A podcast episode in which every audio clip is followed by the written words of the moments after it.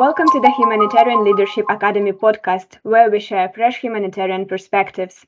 In this episode, we are going to talk about capacity building initiatives in the Middle East and North Africa region.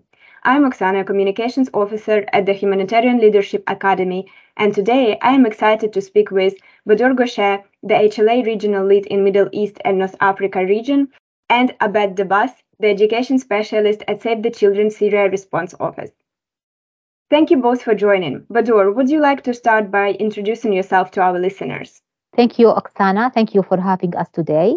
Uh, so, uh, my name is Bdour Ghousheh, and uh, I work as the Regional um, uh, Humanitarian Leadership Academy lead uh, for the Middle East and Northern Africa region.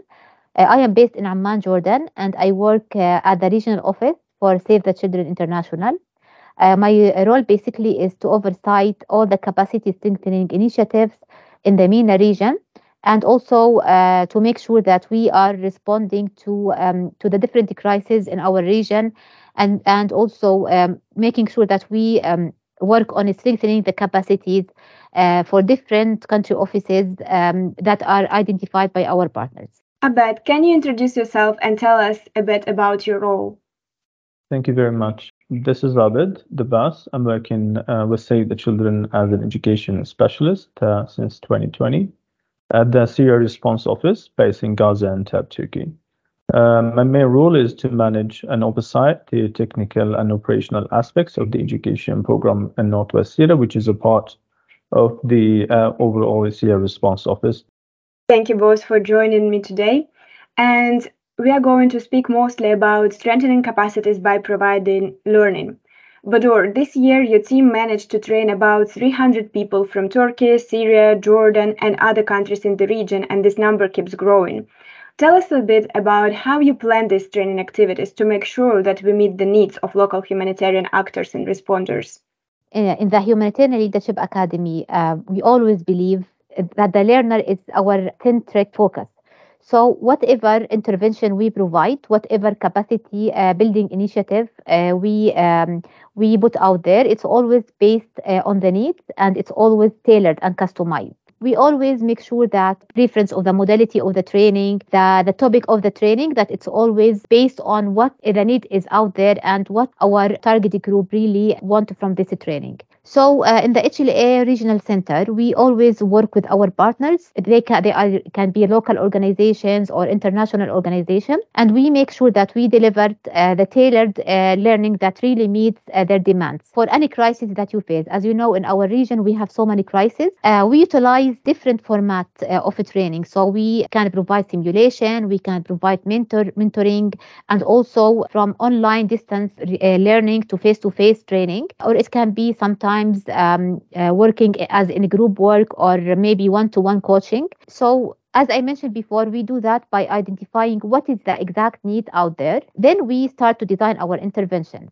Uh, so how do we really capture what is the need out there? We do um, training needs assessment. We do a lot of meetings, a lot of discussion with you know the program leads and the leadership. Also, uh, we do that through our observation. So we look at what are the emerging uh, needs um, in different crises, in different contexts, and we make sure that uh, we collaborate with different networks, with the clusters, uh, with the, for example, NGO forum, and with the wider sector to make sure that we really take all the, the needs that is identified out there.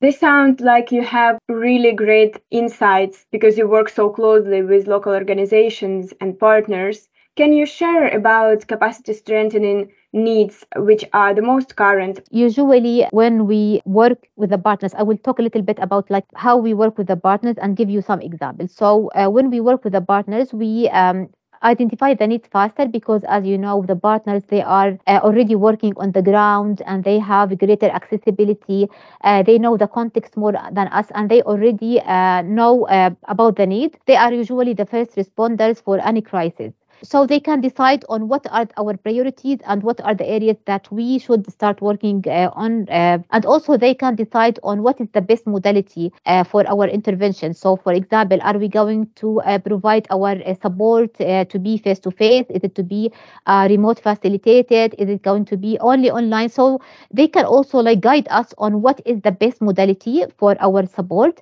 and also um, on the language preferences Uh, so, for example, we delivered uh, um, a training program uh, this month, December, in Lebanon, and the preferred language was in English. Uh, we delivered the same training in Yemen and Syria, and the preferred language was Arabic. So, it really depends on the context of, of each country that we operate on. Uh, and we are planning to deliver the same training in Turkey, and of course, it will be in Turkish. Also, another example on, on how we work with the local uh, organization is our work with the Libyan context. So, as you know, Libya was hit by this uh, hurricane uh, this year. This left many or local organizations in urgent need for capacity strengthening support. So, after conducting a number of interviews, uh, meetings with local partners, uh, they came up with the, with the need to be trained on crisis management and conflict sensitivity topics, which we are planning to provide next month. So we gathered all the, the need from these local uh, partners. I will give another example also for Libya. As you know, uh, access to Libya is not very easy. Like it, it can take a lot of time and it's not always feasible. So we choose um, to do the TOT approach in which we train focal people from uh, local organization um, from Libya. They come to Jordan, for example, and we uh, provide them with training on crisis management. They go back uh, to Libya to cascade this training back uh, in their own lo- location, and they can also uh, adapt and adjust this training curriculum to their context. Yeah, this shows how much work is done even, even before the training is actually provided. And about my next question is for you. Can you tell a little bit about the work with education clusters? Maybe you can give some examples which are specific to Middle East and North Africa. Well, basically, the ultimate goal of the education clusters um, globally and even in the region is to ensure that all children and youth um, affected by different types of emergencies have access um, to education opportunities which is meant to support their well-being, let's say, and development. And that can be achieved also through the organization and coordination of various stakeholders in the field of education during the humanitarian emergency or crisis. Also, these clusters um, um, across different regions generally share the similar operational aspects, which thoughts could be slightly variated uh, based on the context-specific dynamics, and typically can be led and co-led by UN agencies and humanitarian agencies as well. Furthermore, the real the rule, let's say, extends beyond the coordination and encompass advocacy, transitioning into real recovery, as well as addressing the capacity building needs among um, the, the members participating in that cluster, which we counted on to help understanding the capacity building needs among cluster members. This sounds like one of the critical connections that you need to have in the region to provide uh, tailored trainings and tailored learning opportunities. And I have a follow up question. What I have noticed, of course, from more of an observer position, is more attention for uh, well being, psychological safety, and this type of learning. Uh, is it right? Do you notice this uh, demand? During the crisis, I mean, it depends on the type of the crisis, but uh, usually the psychosocial aspects comes always first as a shocking or influencing aspects that could be affected not only the population but even the humanitarian workers that are operating in the area. So, for example, the earthquake, uh, when it hit Syria and Turkey in the same time, there are a lot of advocacy, a lot of work that's been, you know, has been done to coordinate with MHPSS subcluster, with child protection cluster, to ensure we have the, the proper materials and knowledge to facilitate and incorporate within the education same programming, which should be translated at the end of the capacity building events being provided. So MHPSS was a key component we start to see within all the education programming as key aspect to provide some sort of a, an understanding the MHPSS um, status among children, among uh, um, teachers, let's say, and even among the people are responsible um, for facilitating or providing the capacity building and the you know facilitation of the whole education programming um, activities. So this is a really good component, and then um, with the help, of course, with the help of the HLA team, let's say, there's a lot of um, efforts being done, like the fundamentals, education measures fundamentals done. That was a key component in HBSS, which was already which was included um, in the training uh, for, which was conducted for the five days. What do you want to add on this topic? Uh, it's very important, like to to especially with the earthquake response. Uh, you know, the the staff well-being is very important as well. So for us, for example, when the earthquake um, uh, happened in uh, in Turkey and Syria, so uh, we had a lot of consultation with the local partners as well, and um, you know this topic came out from this consultation. Uh, and uh, like a lot of partners, that they, mentioned that you know staff well-being uh, it's a priority at this point because uh, a lot of the staff they are overwhelmed with all you know the the urgent work, all this urgency, uh, all of this crisis. So I think this is a very important topic. And also, as we can see in our region, it's not only for Turkey and Syria. We have also you know all the the attacks on Gaza as well. Uh, as you see, um, we have some uh, other conflicts here and there in other countries in the region. Uh, also, we have like the hurricane in um, in, um, in Libya. We have the earthquake in Morocco. So our region is full of crisis. So I think you know um, staff well-being and you know mental health is the priority uh, as well. Uh, and uh, as HLA, we are planning to provide a series of training next year um, you know, regarding this topic, um, you know, we will be, uh, you know, partnering with um, uh, one of the organization, uh, and we will start to deliver a lot of series of training on this topic as well. Yeah, this sounds really important in the polycrisis situation. And speaking about earthquake response in Turkey and Syria, Bdour, can you tell us a bit more about what was the immediate actions we took and how did the response develop over almost a year now. So um, actually, when the earthquake happened on the 6th of February, I was in, uh, in Gaziantep. So uh, I was able to see the amount of loss, damage, and you know, grief this disaster has really brought. So what we what we did, we started first of all by providing, um, you know, as at the early, early stages of um, of this uh, crisis, we started to provide uh, something we call it the response hub. The Response Hub is uh, an online platform uh, that gather all of the courses that uh, people who are uh, on the ground and they are want they want to respond to this crisis. They can you know quickly uh, refer to uh, this platform and they can you know uh, you know choose like the topics that they really need to upskill themselves on. Uh, this response hub was translated to both languages, to Arabic and to Turkish, and it was cascaded uh, through um, Turkey and Syria uh, Save the Children country offices, uh, through uh, the clusters and the NGO forums, and it was like spreading to, to all the of our colleagues and partners who are working on the ground. This is the first step. the second step, we started to have some consultation with um, our local partners. for example, in the Syria office, we had a lot of discussions discussions in, in coordination with the uh, partnership unit in the Syria Response Office and our partners, and to see exactly what are the priority uh, for the staff at this point. And um, you know, at that at that point, at the early stages of the earthquake, uh, the best modality that was identified uh, it was the remote facilitated session.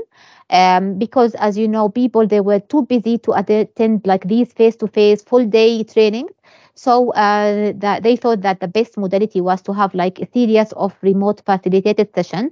Uh, the topics that um, you know was uh, you know it, it decided upon were uh, like we mentioned uh, it's um, about staff well-being, uh, about um, mentoring and coaching, and about safeguarding.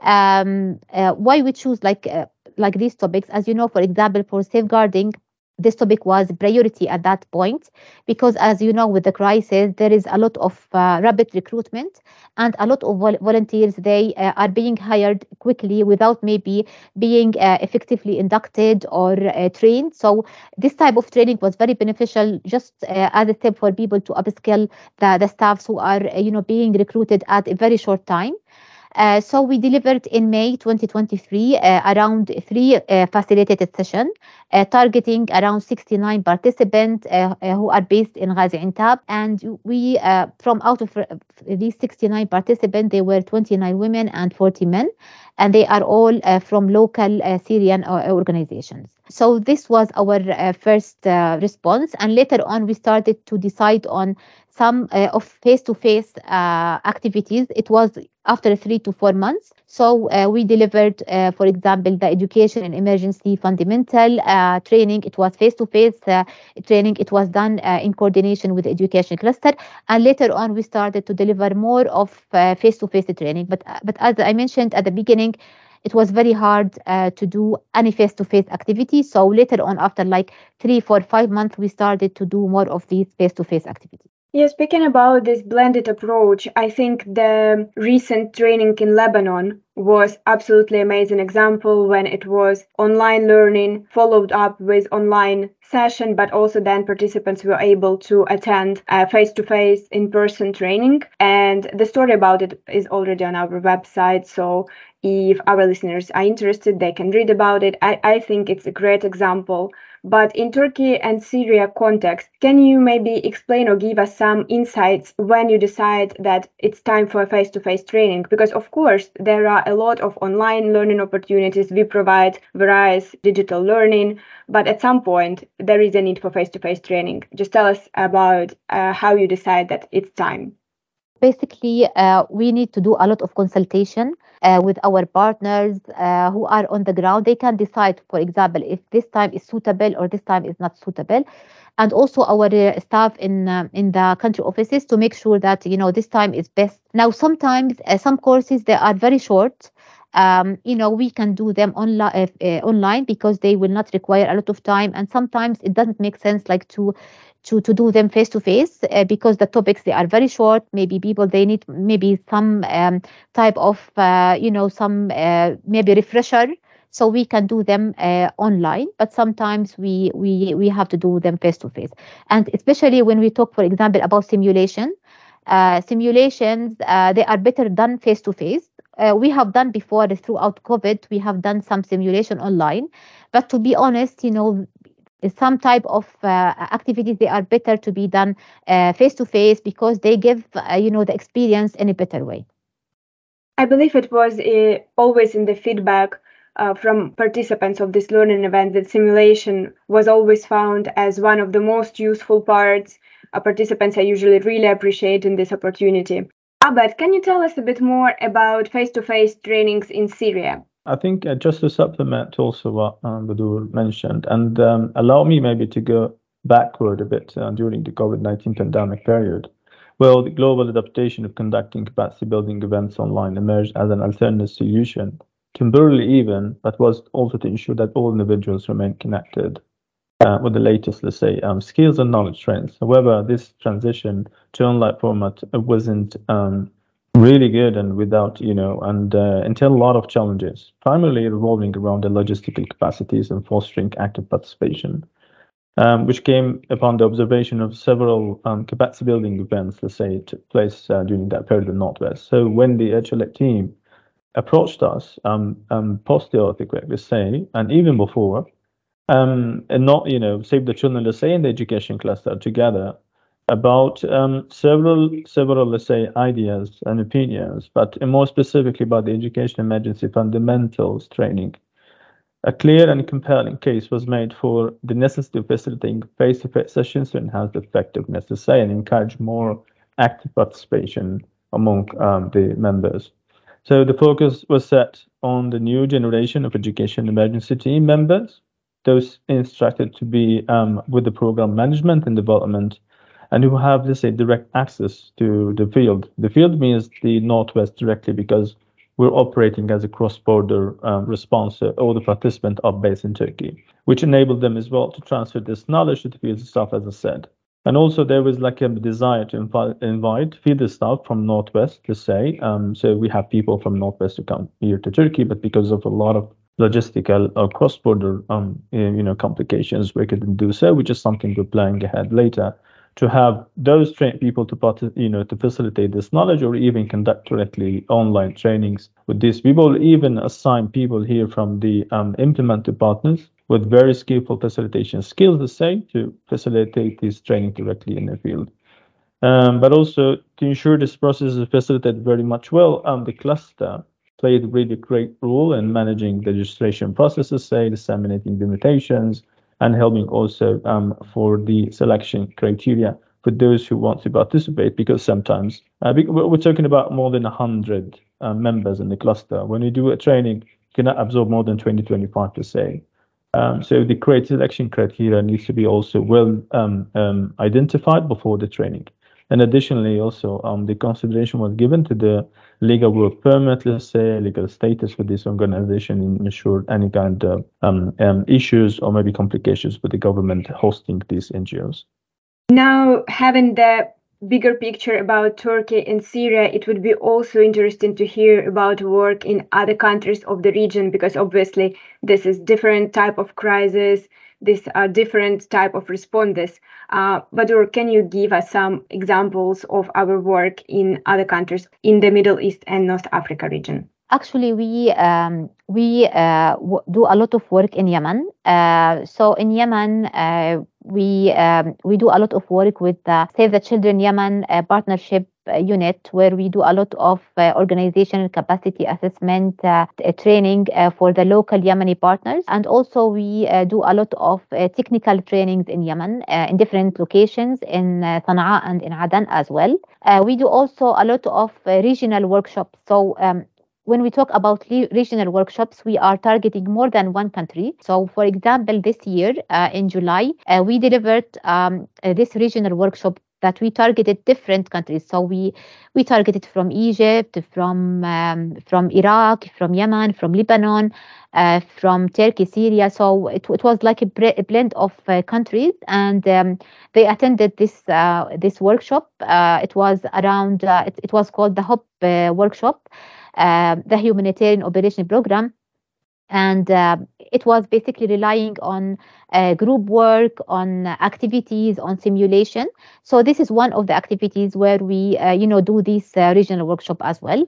Uh, also we are planning to do some work with other countries uh, for next year for with iraq and egypt uh, we are right now in the um, you know needs assessment phase where we are you know identifying what are the exact needs for for these uh, two countries. And then we are going to, uh, later on to, to, to decide on the type of uh, support we are going to provide. If it's going to be operational or maybe technical or organizational uh, type of support. And speaking about education in emergencies program, I know that we are also working with the Certified Advanced Studies course in uh, Jordan. Abed, can you tell us more about this program? Um, sure. Thank you very much for this question. Well, I mean, um, I've joined several. I mean, it's been four years working, um, Save the Children, and before that, I have I had another four years working with local NGOs here in here Response, and I joined many several, you know, events, capacity building events, workshop, etc. But this one is was my best, my favorite, um, because it was really thorough. Um, it was really useful for my, um, you know, my my position this way because I'm I'm responsible, you know to manage um, and technically provide you know enhancing the Children education programming. So um, this is uh, really useful. It's, it's extended more than a year, let's say, to complete. Um, uh, but it was the first time to say also we had this um, event or maybe this program um, for this long period. So it was more than a training, other than like a journey, you know.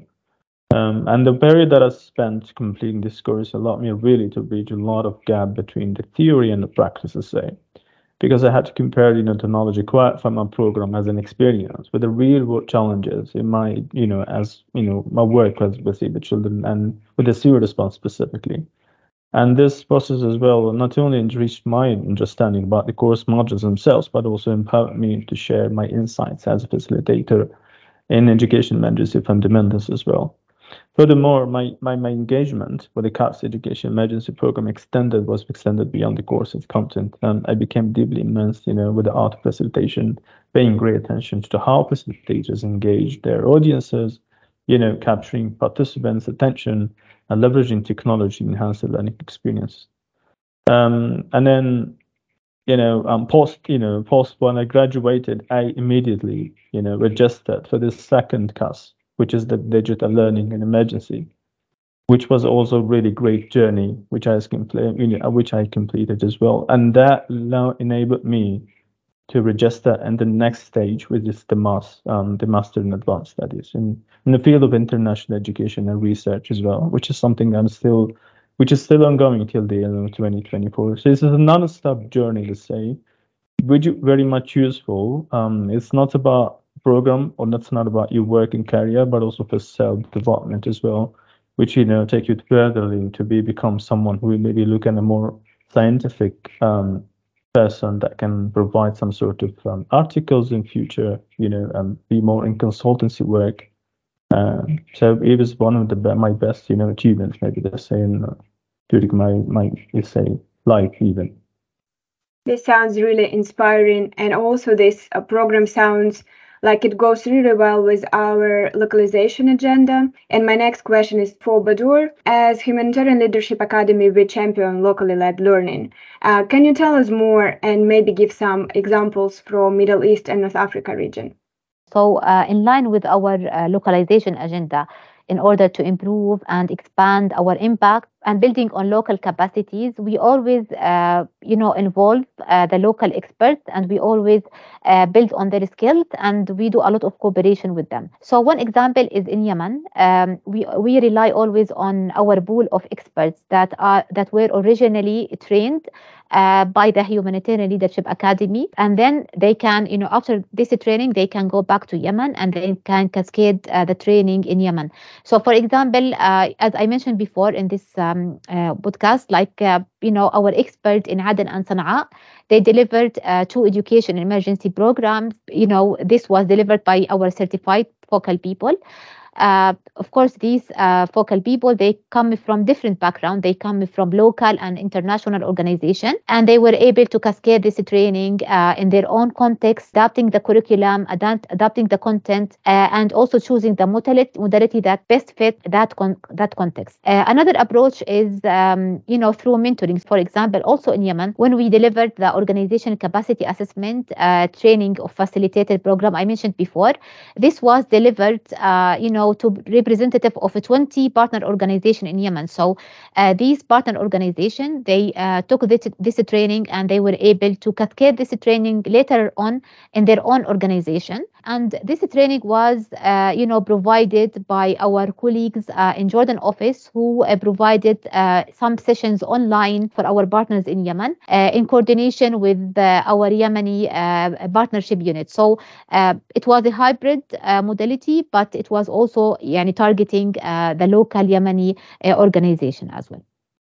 And before we wrap up the conversation, do you want to add anything, Bdour? Yeah, uh, thank you, Oksana. So I'm I'm just I want to say that I'm uh, I'm uh, I'm very happy. I'm very proud of you know all the things that uh, uh, uh, we were able to do this year. especially this year was very challenging year. Um, you know, it was full of many you know mis misfortunate events, a lot of crisis going on. Uh, but I'm very uh, proud of the way that we were able to support um, in different crises, how we were agile, uh, how we were flexible. I'm really uh, also happy about the amount of coordination and collaboration between the HLA and different uh, partners and different entities in different countries. and I really wish that you know um, this is this thing is going to to you know continue in the future and expand and we will uh, continue our co co coordination and collaboration with different stakeholders so we can achieve our mission in a better way. Sounds great. Abed, what are you most excited about in the upcoming year? Starting from the 2020 to say, um, each year we say, we continue saying next year will be much better. But uh, unfortunately, and this is a learning to say that uh, the world is not stable. There's always a possibility to have some, you know, the crisis would hit. So context, you know, generally, I mean, which could be like called a state, um, you know, um, stable context, might be changed all of a sudden. We don't know. So that that's what I'm saying. That uh, we're having people like Bdour and other team and the, the HLA generally is really crucial because we're uh, specific areas we would be missing, you know, knowledge about specific, let's say, responses. Uh, we need to capacitate people. Um, like, for example, if you have like a new context happen, you cannot do anything without having experienced people. Let's say that's why you, they absorb people coming from different contexts. But having people like the HLA who can capacitate these people, the local one, who are much but you know the best people we can understand the complex dynamics and respond immediately. So this is a kind of you know proactive learning could be provided. Something that keep in mind for you know for the next year or the one after because as we said that uh, people is not stable and um, each year we have several types of crises happening around the world. I'm not optimistic too much to say but uh, i'm excited to have people like um, Bdour and the team over Chile and the, the great work they're doing um, to provide such learning across the world. Let's hope for more productive collaboration in the region then. Thank you both for finding time to speak with me today and let our listeners to learn more about capacity strengthening programs in Middle East and North Africa region. Thank you for joining us today for another episode of Fresh Humanitarian Perspectives from the HLA.